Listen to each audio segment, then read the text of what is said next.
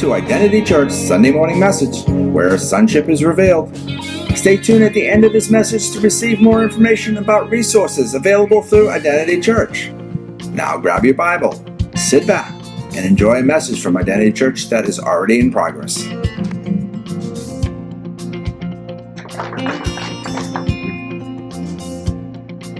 Wow. Few things on the words that uh, came out this morning. Uh, one was the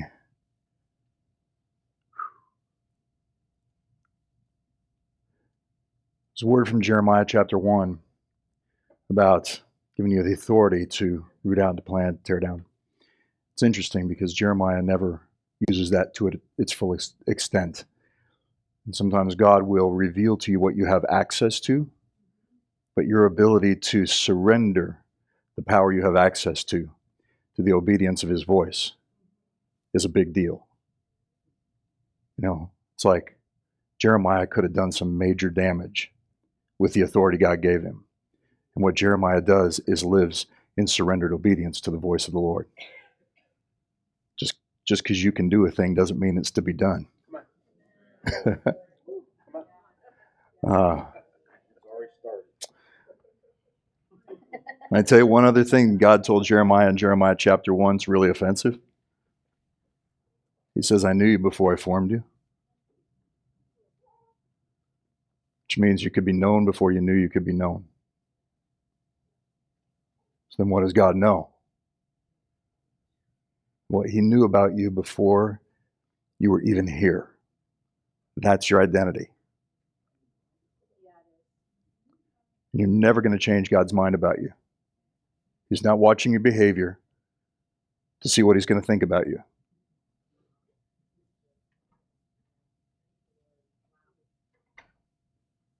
He's not given you the power to change his opinion about you. He says, I knew you before I formed you. And then it gets crazier.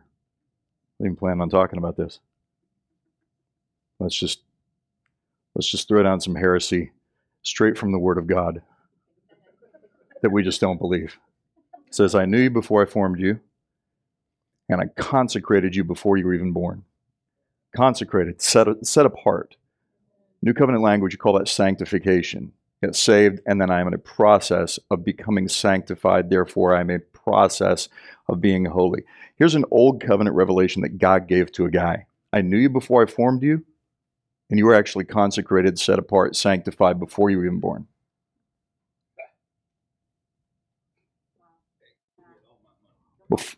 Think about that. You want you want to you want to take even farther than that? Then he says, he goes on to say, and I appointed you as a prophet to the nations. So think of how we, we like to put everything in process. In other words, okay, I, I have to introduce myself to God. And we say this prayer, and he now and I, he and I know each other. And then I have to surrender my life to be led by his Holy Spirit, and he leads me through a process where I am becoming holy. And if I can just keep that up long enough, then I will achieve some level of sanctification. And then, if I can do that long enough, then I can quite possibly reach the upper echelon of vocational ministry where I have an anointing on my life to walk in an office or a gift that's recognized by the body in the new covenant, we preach that as a process and we put you into a machine called discipleship, hopefully to spit you out on the other end, being somewhere closer to that process end than you are right now. But let me go back to what God told Jeremiah in Jeremiah chapter 1 under an old covenant, a worse covenant than we're under. Before you were even born, I knew you. Before you were even born, you were consecrated. Before you were even a fetus, you were anointed and appointed as a prophet to the nations.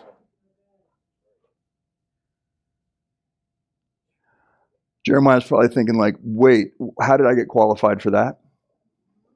Same way you got into Christ. 1 Corinthians chapter 1, verse 30. by his doing. You are in Christ Jesus. Got news for you. You know what you contribute to your salvation? A big, fat nothing. You bring the dead carcass of your old self, the lies you've believed about yourself, that, that stinking sense of self worth, self identity that you built up around a, a false uh, identity that God never gave you. You bring all of that junk to the fire of the Holy Spirit, He burns it up, and you're left with nothing you can take credit for.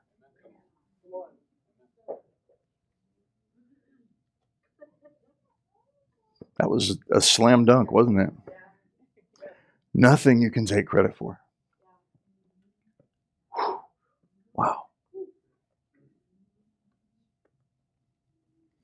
Uh, on the word that was just given, maybe God is building something in us. Second Corinthians, we give a scripture for that. Second Corinthians chapter 6, verse 16 says, What agreement has the temple of God with idols? For we are the temple of the living God. Paul said in 1 Corinthians, says, Know you not? Puts it in the form of a question. In other words, do you guys not know that you're the temple of God? It says in 2 Corinthians 6 says, We are the temple of the living God, as God has said, I will dwell in, not just with, not just God being with you, not just be Jesus hanging out with you, I will dwell in them, not as a tent, not as a summer home, not as a weekend hangout, not as a place where God comes to, to you know, check out the, the guest house for a couple of hours on a Sunday morning. I will dwell in you as a temple. What is a temple? It's a place specifically built for worship. You're a temple. Who says so? God.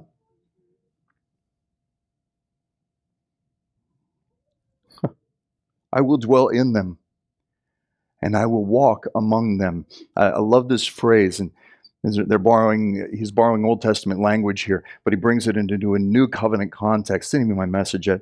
We're getting there. He brings it into a new covenant context when he says, I will dwell in them and walk among them. Doesn't mean that he leaves you to go and hang out with somebody else for a while. It's, it's his activity is not just confined to you. You're, you're, you're like the nuclear a nuclear dynamo that you're like. You guys remember um, remember the Chernobyl thing, right? So in Chernobyl, uh, when when that reactor melted down, you couldn't see it. You couldn't eh, nothing in the air. If you came into that town from outside and you didn't know what had happened there, you'd be like, "What what's going on in this place? Why is like nobody here?"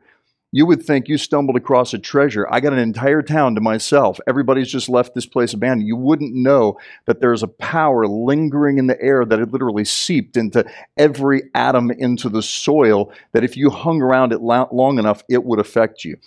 That's a negative. But here's the way that the Holy Spirit works in you you are a nuclear dynamo of glory, right? When the fire of God takes precedence within you, you walk aware of what you carry. People around you may not be aware of what you contain, but if they just hang out long enough, something in them will start to change. So when the body gets together, I will walk among them. What's he saying? I'm going to connect them one to another, dynamo to dynamo. We're going to we're going to create a power grid of glory by our relationships and connections because the kingdom is family. Amen as I will dwell in them and walk among them, and I will be their God, and they will be my people. Right? I will be their God, and they will be my people. Why? Because we decided to be? Let me give you a last day's word from Hosea, from Hosea chapter 3, chapter 2 and chapter 3. The last part of Hosea chapter 2 and chapter 3 says this. In the last days, God says, in the last days. I'm going to give you a last days message you probably never heard. In the last days, I will pour out compassion, grace, on people who haven't even earned it. And this, God goes on, and I will say to those people, You are my people. That's awesome. I'd walk into her kitchen and she'd have my name in that scripture. Declare that over everybody you know that's walking in blindness. God will say, in the last days, He's going to pour out such a grace on people who haven't even asked for it, haven't earned it, and He will say, You are my people. Here's the way they'll respond. Here's how they'll respond they'll say, You are my God. And a nation says, will come trembling. Hosea 3 5, a nation will come trembling to the Lord and his goodness in the last days. When you think of trembling, you think of fear, running away and hiding.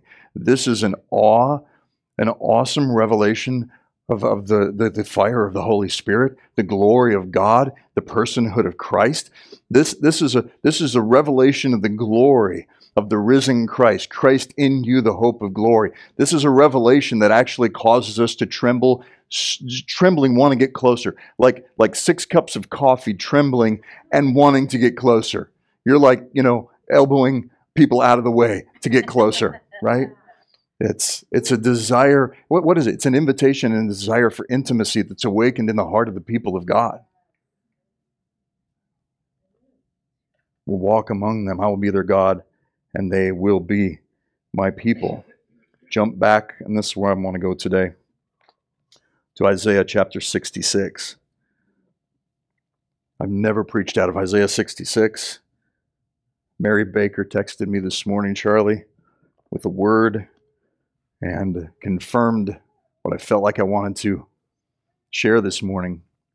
I don't have a conclusion to this word, so I'm going to read it, expound on it, invite the Holy Spirit to show up, turn it back over to Charlie, and then he can preach if he wants whatever you want at your house. So, at least that's what I'm predicting is going to happen, but I may be wrong. I want to read a couple of verses out of Isaiah 66, then talk to you about it for a second. Isaiah 66, um, verse 2, the middle of verse 2 To this one I will look, to him who is humble and contrite of spirit and who trembles at my word. When you think trembles at my word, I want you to think of this for a second. What was the word of God? The word of God is the most powerful force in the entire universe. It's more than sound. It's the force, but it's not a force. It's a, it's Him. It's Christ. Okay, He's always been the Word. It is the one in whom all things consist, and He holds all things together. God spoke the first and last, the Alpha and the Omega, the beginning and the final word has always been Jesus. And in Christ, all of the cosmos exists through the Word of God. It's the most powerful force in the universe.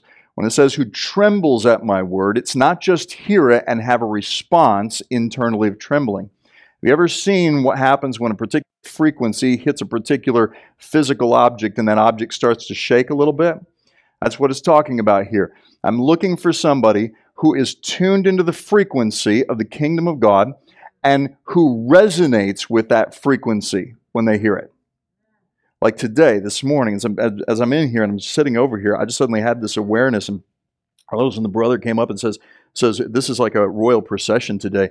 And then I just had this sense that it's like the Holy Spirit was hovering, moving across this room, just like, and it feel like it's it's even. I mean, it's even happening in waves as I'm standing up here. It's like from from this way. I mean, whatever need you've got in your body, in your life, whatever sense of lack that you carry right now, God wants to come in and just destroy that sense of lack with the fullness of His presence, and just sweep across this room. I mean, and just like just I feel like it's almost like we're sitting in a in a in a uh, the, the the shoreline of, of the beach and just let the waves just kind of sort of like crash over you and roll over you as they just keep coming by. Here's, here's the thing. It's not that it's not that you can get more of him, okay?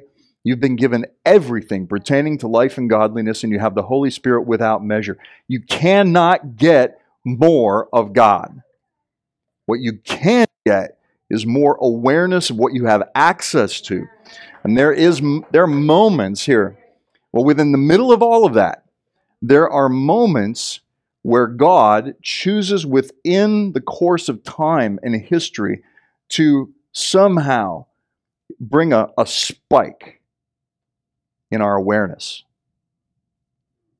These are moments where God touches us. They become memorial stones in our life. A moment, perhaps, that is a crossroads decision moment for you. And in that moment, it's like a lightning strike. You sort of feel like, whoa, God touched me in this moment. It's not that you weren't touched before, that you weren't touched after. It was there was a convergence that happened where it was really necessary for you to know how present and how powerful He is upon you. And that single spike in your spiritual experience was not meant to be something that you just camp around for the rest of your life. It was literally meant to be something that becomes an ongoing lifestyle for you. Like you always know what you have aware uh, uh, uh, uh, uh access to. You all from now on, you always know you have access to this moment, right? Right. So I feel like that's kind of happening in this room. It's happening as as as like waves are like coming across this room. So feel like as I'm talking today, there's something that's just going on in this room, in the spirit. It's like the waves of the glory of God. Here, here's the glory of God. Moses goes to the mountain. He says this. He says this to God Show me your glory. You remember what God said? I'm going to make all of my goodness to pass before you, right? And then he follows it up with this phrase. God follows this up by saying this and I will have mercy on whom I will have mercy, and I will have compassion on whom I will have compassion. Remember that? Okay, that's what he says. When God says this, this is essentially what God is saying Moses, you've asked to see my glory. I'm going to unveil goodness to you.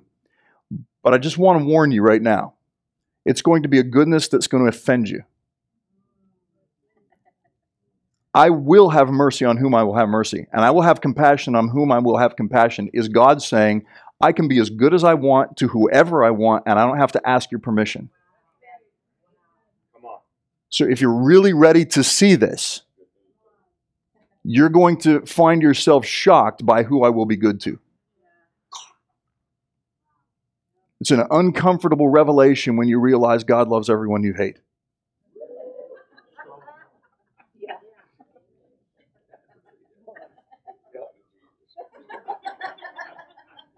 It's an uncomfortable realization that God isn't tying His grace over your life and His love towards you to your repentance.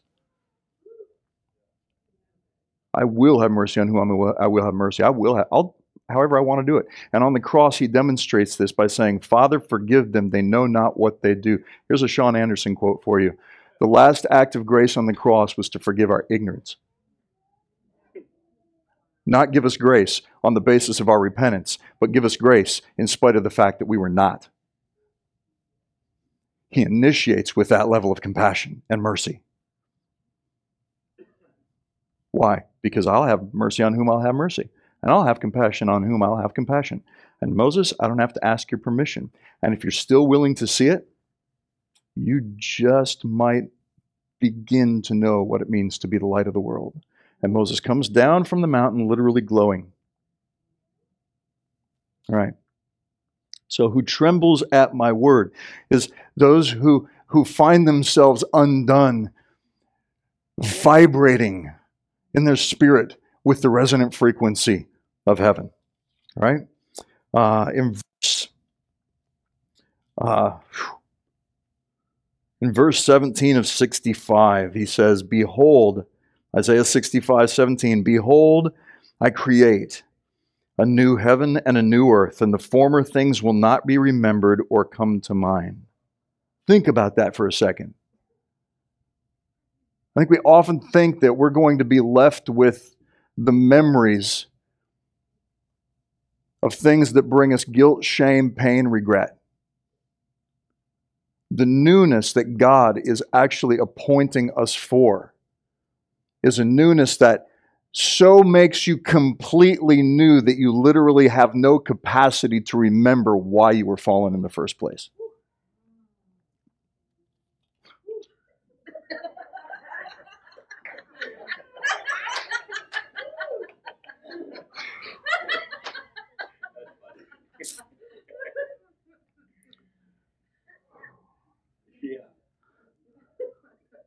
Right. Now, can I give you an offensive word here? Mary just texted me this this morning, and she said a thing that, that would probably be considered to be heresy in many circles.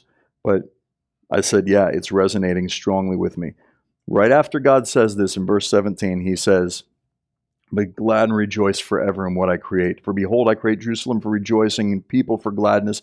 I'll rejoice in Jerusalem, be glad in my people, and there will no longer be heard in her the voice of weeping, the sound of crying.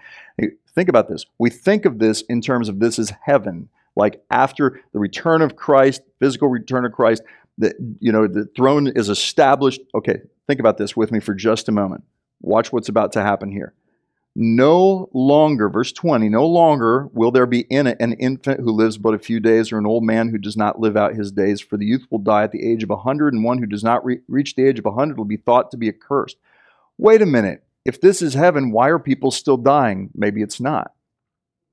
Maybe what God is building and creating here, maybe what He's revealing that He's building and creating tear down the temple and raise it again in three days, and you and I are the temple. Maybe what he's building and creating is, is not some heaven in another world region that we only get to access after we die, but it's actually meant to be that the kingdom of God so manifests in and upon and through us that we literally do bring in such an era of the reflection of heaven upon earth that it's just like Isaiah says if you don't make it to 100, people will think, What is wrong with you?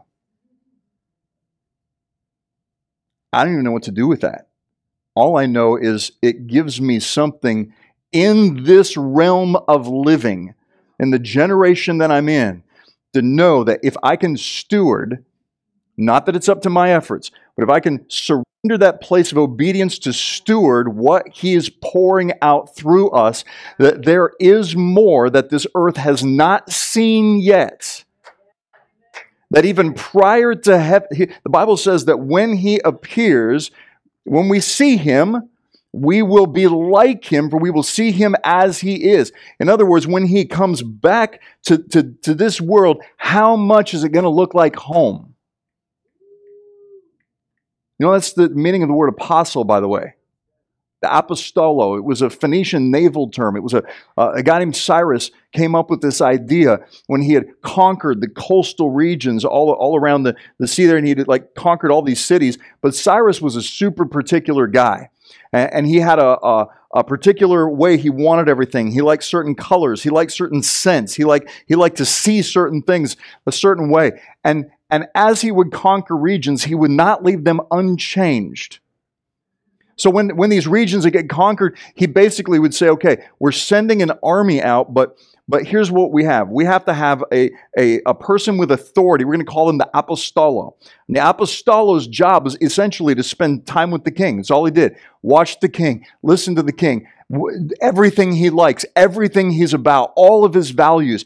And when the apostolo got ingrained into his very DNA, the heart and the desires of the king. Then he was sent out with a group who could, a company of soldiers who could enforce all of his decisions and choices, builders, everything. And he would go to that city because now he was assigned to actually live out the rest of his days in that city. He'd step off the boat, step onto the shore of that city and look around, and he'd begin to immediately go, That doesn't belong, that doesn't belong, take that down, build that up there, change that color to this. Because here was the deal the apostolo knew that someday the king himself was going to come and see what was his. And if the apostolo had done his job when the king stepped off the boat and stepped onto the shores of the land and looked all around, that land would just look exactly like home. And Jesus says, he borrows this same term. He says, I'm sending you guys out as my apostolos. It's not so that you can build a website, print business cards, you know, and order people around. It's literally so that you can look around, so connected to the heart of the King who lives in us, dwells in us as his temple, that we can look around and we can go, you know, disease is allowed to be here, but it doesn't exist in the King's world. So we have legal authority to come against that. Can look around this world and go, hmm, that doesn't look like heaven. And I know because the one that lives in me, I have the authority to step into an environment. And, and it begins spiritually, by the way, shifting the environment, shifting the atmosphere spiritually. And this is where we're just beginning to scratch the surface. Not about building bigger buildings and building bigger sanctuaries. It's about building a people that literally reflect heaven on earth. Let me give you a super practical example right now. We have an invitation right now that we've never had in my lifetime. There are more jobs available in this country right now than have ever been available before. What would happen if the body of Christ would shift our motivation? And, and listen, work to make money to pay the bills. I get that. Super important. Even in the new covenant says, hey, don't work, you don't eat. It's kind of the way it works. All right? But what if our motivation wasn't just to work to get money to pay the bills? What if we added a new motivation? And that is to bring the kingdom of God to every sphere of society. What if right now the body of Christ would fill every vacant spot in this? You're like, I ain't gonna work at Cracker Barrel. Why not? Why not? Chili's is they'll pay you 50 bucks to interview and give you $1,000 if you're willing to sign on and work there. At a Chili's.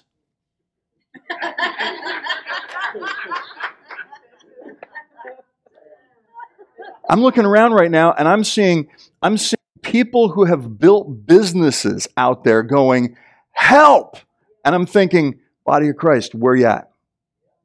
Where are you at? Fill those spots with the glory of God and such a measure of excellence in everything you do as unto the Lord that you literally raise the standard of customer service in this nation higher than it's ever been before. I'm looking at how, how this pandemic came through and it literally took, uh, took out tons of, uh, of commercial real estate People are now working from home. Entire high rises are empty. Office buildings totally empty, completely dormant. Uh, uh, they're, they're thinking of like completely shutting down the Empire State Building because they don't have enough renters in it. The place is a ghost town. I'm looking at this and I'm thinking, hey, we've been so consumed as a church often with and I, it's in Pastor Charlie's heart, so I can say this. But we, and I built a church, right? So I'm talking to myself because I know how this feels. We've been so consumed with us building something that we built so that we can take the credit for what we did and point to that. But what if, what if God is about to pour his spirit onto this nation in such a way that people are gathering in, in crowds bigger than buildings we have capacity for, and maybe millions, tens and hundreds of millions of square feet of commercial real estate suddenly is available for pennies on the dollar. Now, maybe perhaps uh, uh, ungodly businesses and business leaders have created the space to facilitate worship environments. Maybe it's been done for us. Can you see what's being prepared here? I'm telling you something here today. We're in an amazing time right now.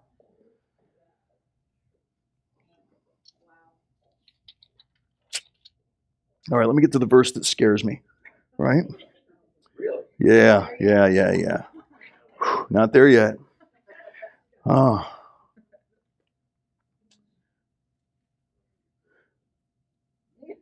Verse 8 of chapter 66. This is I'm leading up to it, not there yet.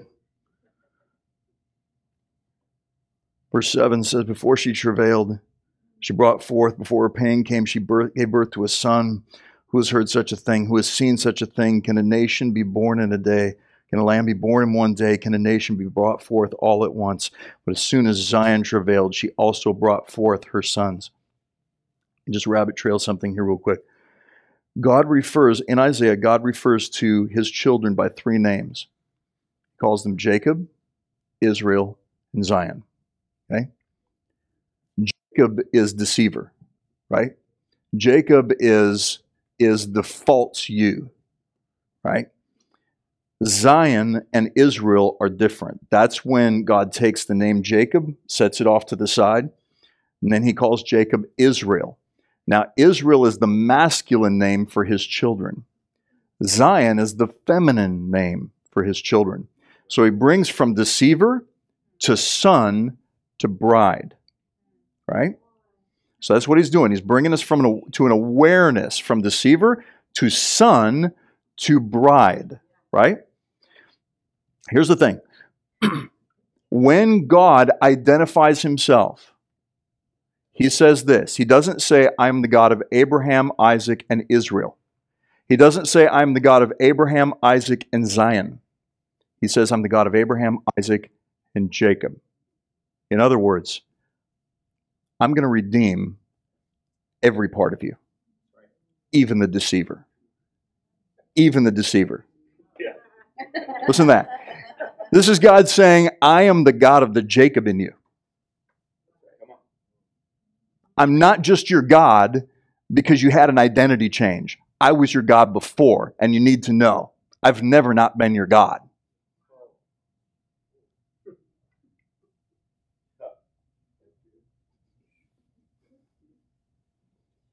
You begin to believe this, all your self effort will just be pointless. Okay. it's not that you won't do anything, but you'll do it from a place of obedience and from surrender, not striving. Stop wearing yourself out with the fuel of your own ego.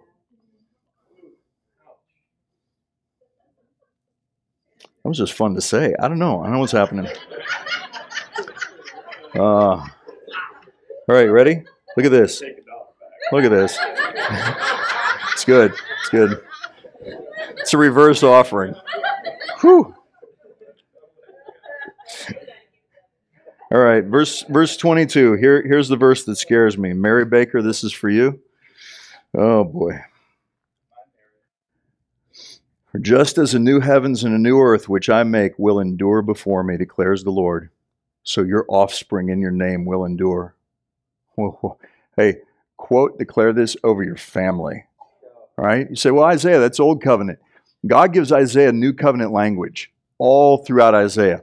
But, but right about the halfway point of Isaiah 33, suddenly everything changes, and now Isaiah is prophesying new covenant language. It, it, when you get to Isaiah 53, and he talks about Jesus, surely he has borne our griefs, he has carried, he has that, he, all these things. It talks about Christ in the past tense as if it's already happened. So he's talking to a people who understand new covenant. In other words, on that side of the cross, they couldn't have understood a thing he was saying.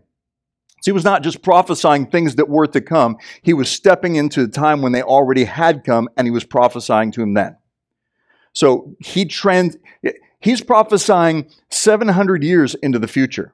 He's prophesying the fall of Jerusalem 150 years after he writes this. It happens exactly as he said it would. He prophesies the coming of the Messiah 700 years in the future. Show me somebody who's prophesying more than a week in advance these days. It's like if that prophecy doesn't come to pass, that guy's a false prophet. I'm like, hey, Isaiah prophesied centuries into the future. He gave words that you could not prove in his lifetime. Just a thought.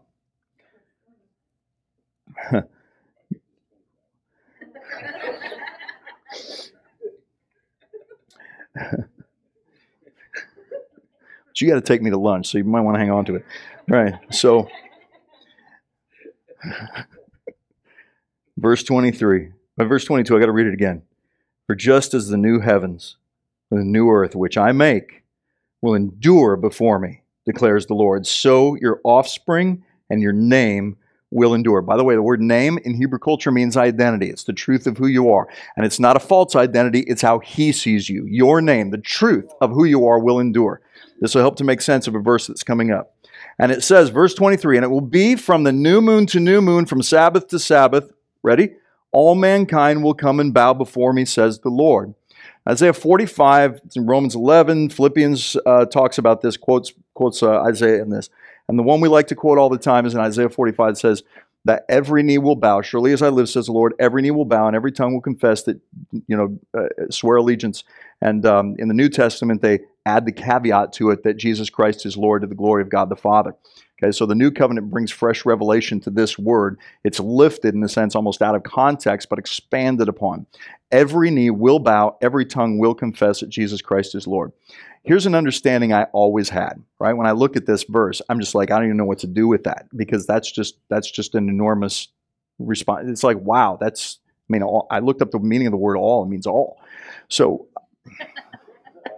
like thought I could maybe like, you know, get around that a little bit. So anyway, but so but it says all, right? So I always thought that that event was a singular moment in time that would collectively happen all at once, right? I think that's kind of the way we've pictured it. The saved and the lost all gather together before God, and sort of like, you know, the people who want to bow, bow, and the other ones are maybe an angel behind them. They're like, get down there, right? Everybody's going to do it. However, it's been painted to you, okay? Not saying that's accurate. I'm just saying I think that's what a lot of people think. It's like, oh no, yeah, he really is Lord. I don't like it, but I'm going to do it anyway. I mean, you think that's kind of the way it works, but but that's not what it says here. And this is really an important word here. He says, "Sure as I live, the new heavens, the new earth that I'm going to create will endure." And your offspring and your name will also endure. Now, the, the truth of what I'm building you to be and in you, it will not fail, right? Okay, but then he goes on to say this, and from day to day and week to week, all of mankind will bow before me. You see it? It's not a singular event. It's an ongoing process. Some today, some tomorrow, some next week, some the week after that.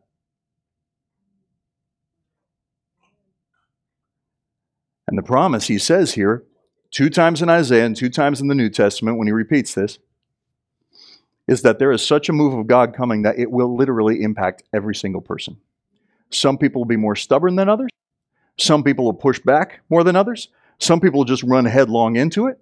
But he says, day to day, week to week, what is he building? He's building a kingdom He's building a people. He's building a family. He's, he's, I love what uh, Charlie says. God was building something other than family. He would not have called himself father. That's what he's doing. He's building a family. He's a good dad, really wants his kids back. And like any father would do with his kids, he looks at people and goes, Hey, listen, I, you may not have mercy on my son, but I will. Why? Because he's my son. Yeah, but he wanted the inheritance from you while you were still alive. That's kind of an insult, that, you know, really.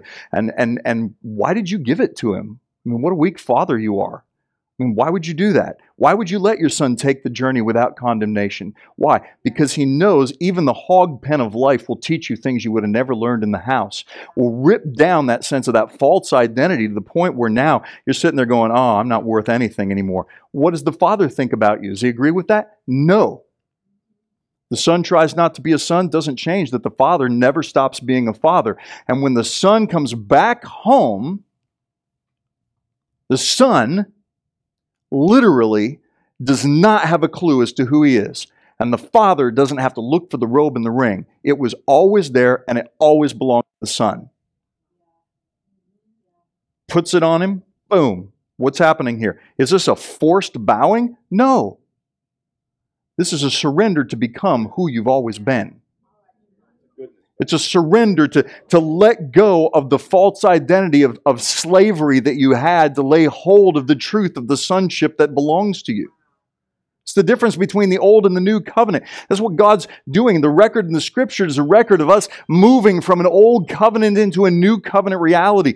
Think of it like this the children of Israel in Egypt knew they were coming out of slavery, but they didn't exactly know what that meant. They just got super excited. God says, eat a Passover. They ate a meal called the Passover because they were about to leave where they had been. They come together, they eat a meal, they go through the baptism of Moses. It's called the Red Sea. It's what the Bible calls it the baptism of Moses, the Red Sea baptism. They come out on the other side exactly 50. Everybody say 50. 50 days later, they come to Mount Sinai. The glory of the Lord descends on the mountain. They're given the law. Then they rebel against God. 3,000 people died. That old covenant. New covenant. Jesus, with his disciples, eats a Passover. What is he doing? He's inaugurating a new covenant. He's about to take us into another exodus. An exodus out of slavery and into sonship, out of an old covenant that made you a slave and into a new covenant that makes you a son. So he literally eats a Passover with the disciples, goes to the cross, but takes you and I with him, whether you like it or not. Whether you like it or not, you were taken with him on the cross. What happened then? You went through a Red Sea baptism called his blood, taken into the grave, out of the grave in resurrection power and newness of life, exactly 50. Everybody say 50. 50 days later, the Holy Spirit, the glory of God, descends upon 120 believers in an upper room. How many people got saved that day? 3,000.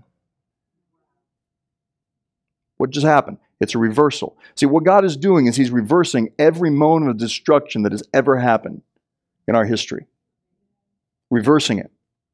Did you ever ask the question? Here's another great reversal. Did you ever ask this question? How in the world did the devil become the God, small g, of this world? Kind of interesting because that's what the Bible calls him, the God of this world. How did this happen? If you go back to the garden when Adam and Eve fell, when they ate of the tree of the knowledge of good and evil, and here comes the serpent, they're having this whole, you know, three people, uh, these, these three characters in this play are apparently hanging out together because when God shows up to confront the issue, they're all together. And he basically says, first, to Adam, what happened? Why does he go to Adam first? Why doesn't he go to the serpent? Why doesn't he go to Eve? They were kind of the major players in the story. But Adam here, he goes to him first. Why? Because he gave Adam the authority and the dominion first. Adam had it. So God goes to the one who had the responsibility Adam. Adam, what happened here? Adam's at a crossroads. He could choose to take responsibility in the moment and keep that authority that belonged to him. But he can actually take and do something with that authority. He can jettison it and give it away. How's he going to do it? Through something called judgment and blame. And Adam tells the truth. He said, It's the woman you gave me. But the problem is, is he partners with judgment and blame. When he does that, the authority that he had from God, he hands to her. You'll never find yourself in a greater state of spiritual weakness than when you partner with judgment and blame. Now, God turns his attention to Eve. Why? Because she's got the authority. Eve, what happened? Eve can do the exact same thing. She can take it and say, you know what? My fault. I'm going to bear the responsibility and hang on to that authority that belongs to her. But instead, she says, the serpent tricked me. When she says that, what does she do? She's just partnered with judgment and blame. And when she does that, takes the authority and dominion and passes it on. God turns his attention now to the serpent and God begins to talk. As God talked, you remember what the serpent did? Nothing. And in silence, he essentially says, Thank you very much. I'll take the responsibility and with it the authority. And in that moment, becomes the God, small g, of this world. Fast forward to Jesus. Jesus, standing before religious and political leaders who are demonically, satanically controlled. And this is what they say to him You say you're the Son of God Is it true? What does Jesus do? Nothing. You say God's your father, you know they can get you killed, right? Is that true? What does Jesus say? Nothing. The Bible says, like a lamb led to the slaughter, like a sheep before her shearers is silent, so he opened not his mouth. And in silence, he reverses the curse of the garden exercises authority, takes the dominion back onto the cross, into the grave, and when he resurrects in newness of life, says this phrase All, everybody say all, all authority in heaven and on earth has been given to me. It's the same all that means all. From day to day, from week to week all of mankind will bow before me.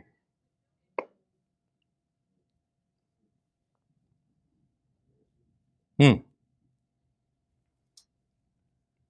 Tracy texted me this morning and says, if you are actually going to talk about this, can you please talk about the creepy verse 24 right after it? Then they will go forth and look on the corpses of the men who transgressed against me, and their worm will not die, and their fire will not be quenched. They'll be an abhorrence to all mankind. Okay, now stop with me for just a second. Listen. if all mankind is bowing before the Lord, who are they looking at? See, it would make sense if they said some, and then the others would be who they're looking at. But if all of mankind is bowing before the Lord, if all of mankind is impacted in this way, if, if all of mankind is touched by um, a move of God, then who are they looking at? I'd like to suggest to you that the, the thing that will not inherit the kingdom of God, matter of fact, if you look up the original word here and says, well, look at those men who transgressed against me, it's literally dead corpse flesh. It's the thing that actually was crucified with Christ. It's your false identity. It's the identity that you can't carry into the kingdom that won't inherit the kingdom of God. You're literally going to look at your old self and go, wow, I couldn't drag that into the kingdom. You're going to have to be literally severed from every lie you've ever believed about yourself to see the fullness of the kingdom of God and what He has for you. He is firmly committed to executing, killing, and letting rot all of the false identities that you've ever drugged before him and tried to convince him of who you are. It's why the Bible says, here's the identities that will not inherit the kingdom of God. And goes through a list of things we would typically call sin or identities. And then here's the crazy part. I'm sitting there looking at that list one day and I'm thinking, my goodness, we all kind of fall in this list somewhere. I mean, it's a pretty ex- exhaustive list of people who've done things, I mean, bad, super bad things, and eh, minor bad things, but nonetheless, it says these will not inherit the kingdom of God. And I'm saying, Lord, that pretty much leaves all of us out. And I felt the Lord say, I heard the Lord speak to my heart and say this At any time did I ever create any of these? N- no. God just wake up one day and say, I'm going to make a murderer today. I'm going to make an adulterer today all of those are identities based on things you've done that actually cause you to believe a lie about who you are that God doesn't believe. In other words, you do something, you steal, boom, you're a thief. You kill somebody, boom, you're a murderer. That is now who you are, and it's based upon what you've done. And God says these identities, these things will not, they're not people God created. They're identities of our own making. Can I take it even a step further? They're not identities that we even take to ourselves. We do an action, and other people watch you sin, and they assign an identity to you based upon what they see you do. These are costumes that we have actually put on other people and said, This is who you are. Now we have an entire generations of people going, I'm going to try this costume and this costume and this costume and this costume. I'm going to try all these different costumes. Why? Because I don't know who I am. The world is in an identity crisis. And what is God saying here? It's not an issue of sin. Why? Because He dealt with sin on the cross. All sin was dealt with on the cross. So it's not an issue of a difference between sinner and saint. It's an issue of between false identities and the absolute real of who you are. And God is firmly committed to severing you from the dead corpse of your old man and your false identities, even if somebody else put that identity on you. Why? Because he's interested in setting prisoners and captives free. Prisoners are in prison because of what they have done. Captives are in captivity because of what somebody else has done. And Jesus looks at you and goes, I don't care how you got in chains and how you got the chain of that identity on you. I want it gone. Why? Because I want all of you to be free. Free, free to what? Free to be who you really are, which is, you ready? In Christ in Christ. So what's going to happen? All of mankind literally bows before the Lord. Some a little faster than others, but eventually every single person. I don't know what you want to do with that.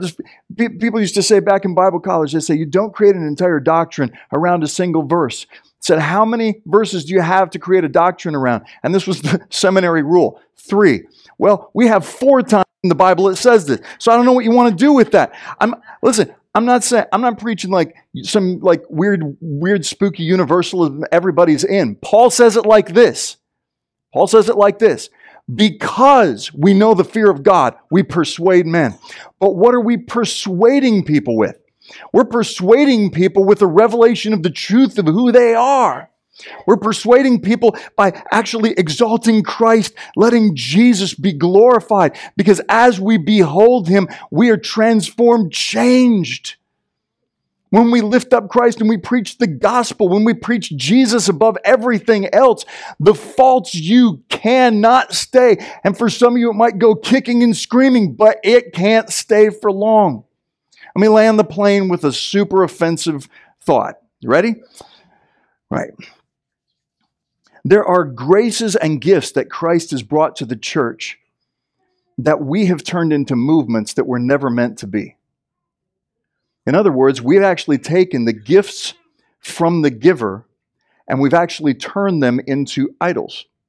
You say, have we done that? Yeah, I think we have. And God is taking us through basically a divine reset back to the simplicity of the gospel and the absolute centrality of focused affection on Jesus. And from that focused affection, those gifts actually operate more freely. It's when we divorce the gift from the giver and we exalt the gift that we turn the gift into an idol. And let me just tell you two that have, have I think, have, they're kind of coming down in our day. Um, one, one is the prophetic movement. I don't believe that the prophetic was ever meant to be a movement. It's meant to be a byproduct of preaching the gospel. It's meant to be a byproduct, an overflow of a life surrendered to the Holy Spirit, not a movement unto itself. The other one is healing. Healing is an absolute grace and a gift from God, and I'm part of the prophetic and I'm part of the healing crowd. Uh, that whole thing, I'll never stop prophesying and I'll never stop laying hands on the sick. But the minute that we turn the prophetic into the prophetic movement and the healing into the healing movement, we actually severed the gift from the giver, exalted the move, and exploited it for the purpose of actually hyping the gift up and pushing the giver to the side. Right? How, how do you know this? Because uh, I just went, listen, if, if I go and do a prophetic conference, it's packed. If I do a healing meeting, it's packed.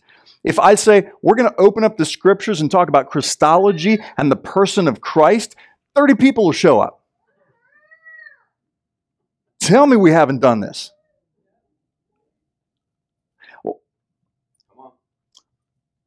Back in Numbers, you guys remember the story of the children of Israel. They're out in the wilderness and they start murmuring, complaining. As they release that sound that's contrary to the kingdom of heaven, snakes just start showing up and biting people and they're dying. God says to Moses, He says this phrase Take and make a brass serpent, something in the form of a curse, hang it on a pole, put it in the middle of the, uh, the land, and any person who looks at it will be healed. Guys, remember that?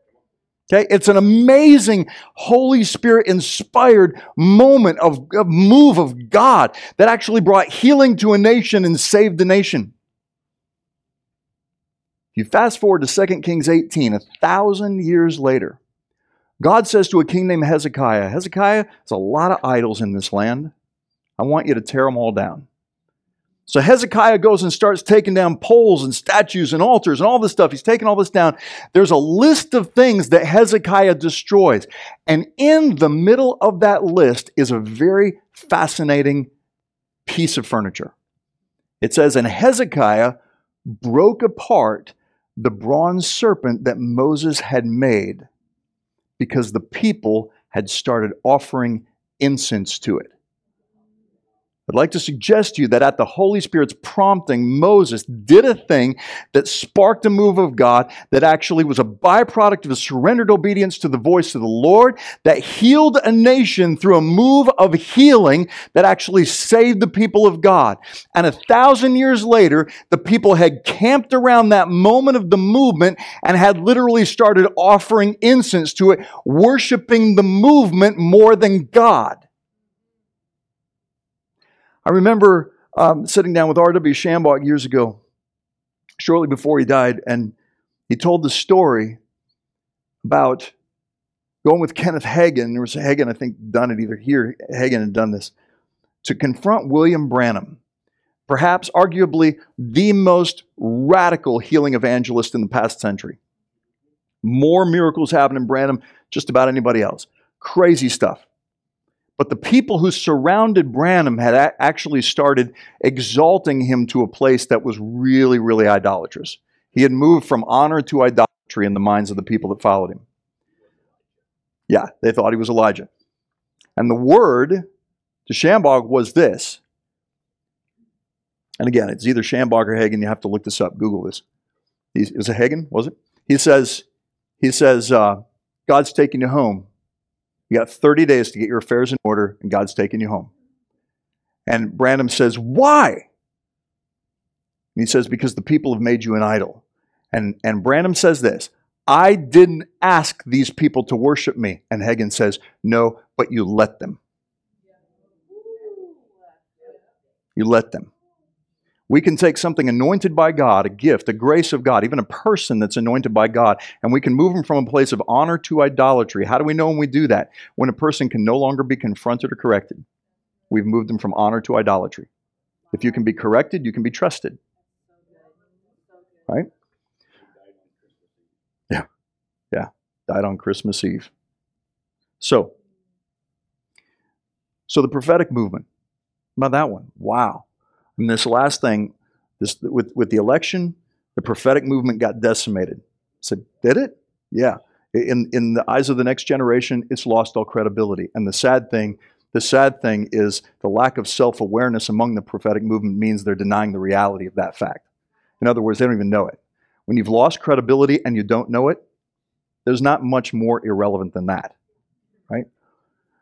in other words, when you've lost the power of your voice to influence the next generation. Why?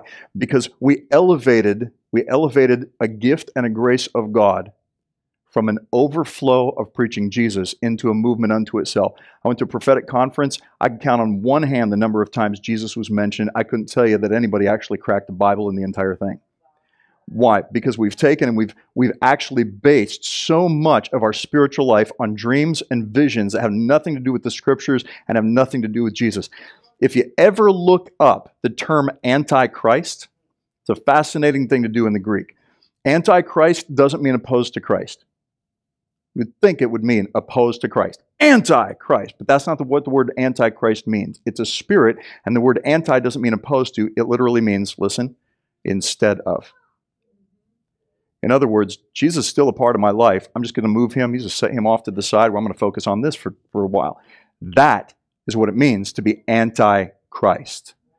The minute that he stops being the absolute focus.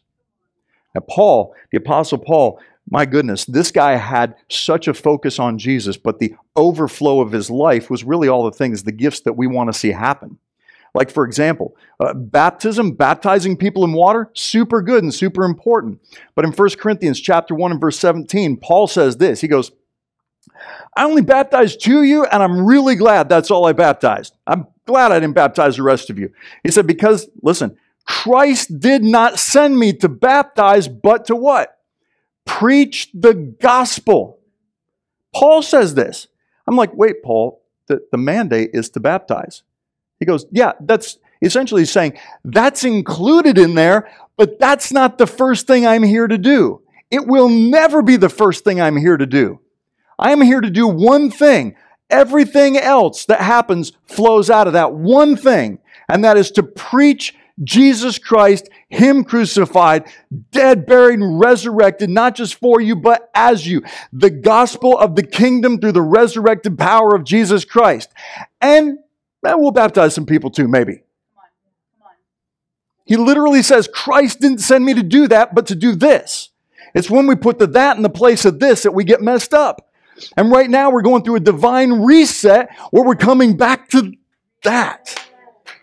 What about casting out demons? I've, I've, had, I've had issues with deliverance ministries for years. I'm going to get a little ornery here for a second.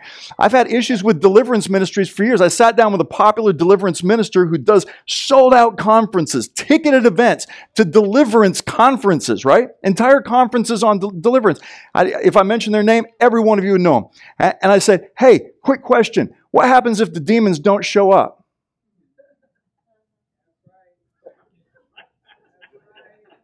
Because you sort of count on that, right? Like, if nobody gets delivered, how good of a conference was it? We don't care about the methodology. We just want to see people flop on the floor, you know, or, you know, vomit everywhere or whatever. Like, oh, then it's a successful conference. Well, thank the demons. They should be on your payroll.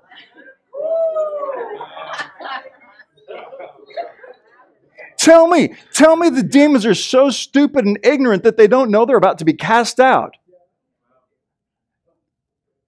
Why wouldn't they hang out in the in the parking lot, you know, smoke cigarette? I don't know, whatever demons do, right? Why don't they hang out in the parking lot until their human comes back out and they can jump on them again? That would make way more sense unless they like the attention. I think the only demons that ever came and conf- came in, into the presence of Jesus only came to the presence of Jesus because they weren't aware about, of who they were about to confront. I don't think the devil knew who Jesus was. Why? Because the Bible says so. So if they'd have known who Jesus was, they would never crucify the Lord of glory. He was so off the grid, under the radar, out of there. Okay, so deliverance. Paul in Acts chapter 16, Paul and Silas are walking along and they're what? Preaching the gospel. A demon possessed girl decides she's going to do marketing for them. Here's the funny part of the story it says, after many days, Paul, being greatly annoyed, turns and casts a demon out of this woman. In other words, he wasn't there to do deliverance. He was there to do one thing preach the gospel. What happened with the deliverance? It became a byproduct of doing this first, above everything else. What about raising the dead? Paul is preaching the gospel one night. Last story I'll tell. Paul's preaching the gospel. There's a guy named Eutychus, and he's sitting up in the window, right? And he's hanging out, and Paul's going on and on. This guy falls asleep, falls out of the window, bam, hits the ground, and dies. Paul goes out and raises the guy from the dead. Do you remember what Paul did? Back upstairs, finish the message. I picture Paul being annoyed, like, oh, this is the only thing people are going to remember about this entire night. Why? Because he wasn't there to raise the dead. He was there to preach the gospel. Raising the dead was just a natural byproduct of preaching the gospel. And I feel like what we're going through right now is like, it's, I don't want to demote the gifts. I don't ever want to reduce the value of healing and the prophetic in any sense. What I want to do is elevate Christ back to his proper place as front, center, focus above it all. That's the focus of it. And here's the deal. You say, how do I take this message and go out? How, how do I like give this away to the world? I got one commission for you.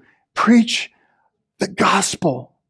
Proclaim the gospel, declare the gospel. Let Christ alone be high and lifted up and exalted. Then we become the temple. Then we become aware of who we are in Him, who He is in us. We become aware of His presence consistently. Listen, I, I, I hate the idea that Christ consciousness has been hijacked by, by a non Christ centered movement because it belongs to the church. You and I are supposed to consistently be conscious and aware of the mystery of the gospel being Christ in you, the hope of glory. That's why Jesus said in John 14, 20, in that day, you're going to know. Here's a revelation that's available to you. I am in the Father, you are in me, and I am in you. You don't disappear in this equation. You are the kingdom God is building because the kingdom is a people. It's a people. That's who we are. That's who you are. I don't, listen, I, here's the deal. You say, Bill, when you talk about this all thing, if everybody's gonna, gonna, gonna come and bow before the Lord, what's the point of preaching? That's not why I mention it. And I don't think that's why the Bible puts it in there. He puts it in there so you and I will never give up on anybody. Listen to this. It's not some universalist mantra. This is, this is you and I losing the right to look at any person and think that they're beyond the grace of God. Like, oh, well, I'm going to give up on that one. I'm just going to go to the ripe fruit. No, Jesus said, under a new covenant, the fields are all white unto harvest. Everybody is harvestable right now.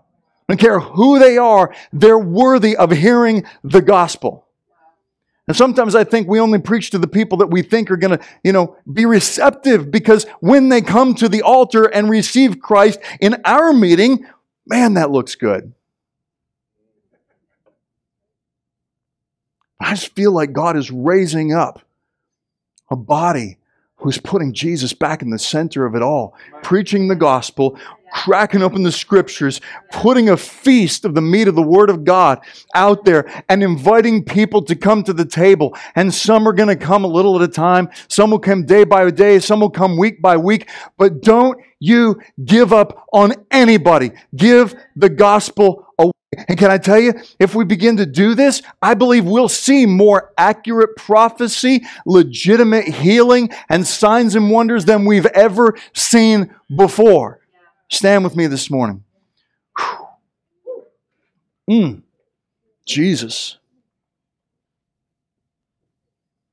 Okay, I, I made it through half of that message, so I'm going to have to come back in another six months and preach the other half. Put your hands up. Get your lightning rods up. Lightning never strikes a rod hanging on the ground.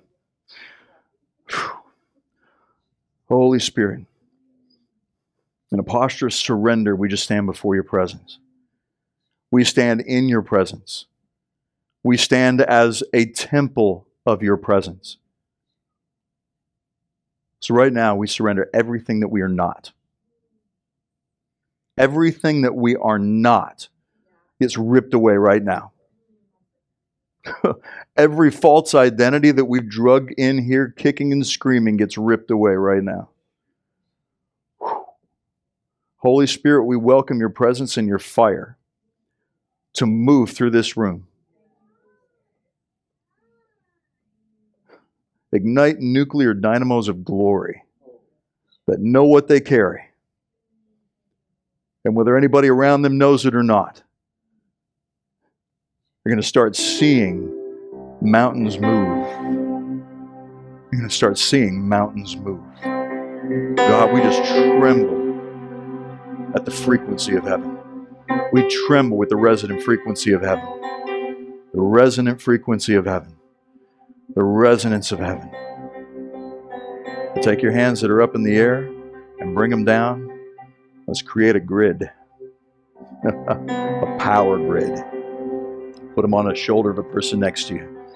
Holy Spirit. As we connect today as a family, as we connect today as a kingdom family, may you give us a revelation of a goodness that offends us. And Lord, may the sound that we make from our blood, from the depth of our being, may be a sound that reflects your world. Jesus, we invite you to walk among us, to lay your hand upon each of us. Just a picture Jesus just walking into this room and just laying his hand on you. He's omnipresent, he's omniscient. He can do it all over this room at the same time. Thank you, Jesus. By faith, receive the touch of the Lord right now. By f- just receive the touch of the Lord right now. By faith, receive the oil of heaven that pours over you right now. Thank you, Jesus. Thank you for tuning into today's message from Identity Church. To know more about us, go to identitychurch.net, where you'll find resources such as a calendar, media, and upcoming events. You may also download an app for your mobile device from the Apple App Store or Google Play. Then, from your mobile device, you can hear our messages, read from the Bible, take notes, connect with us on the social media, and even pay your tithe. Again, thank you for tuning in to today's message from Identity Church.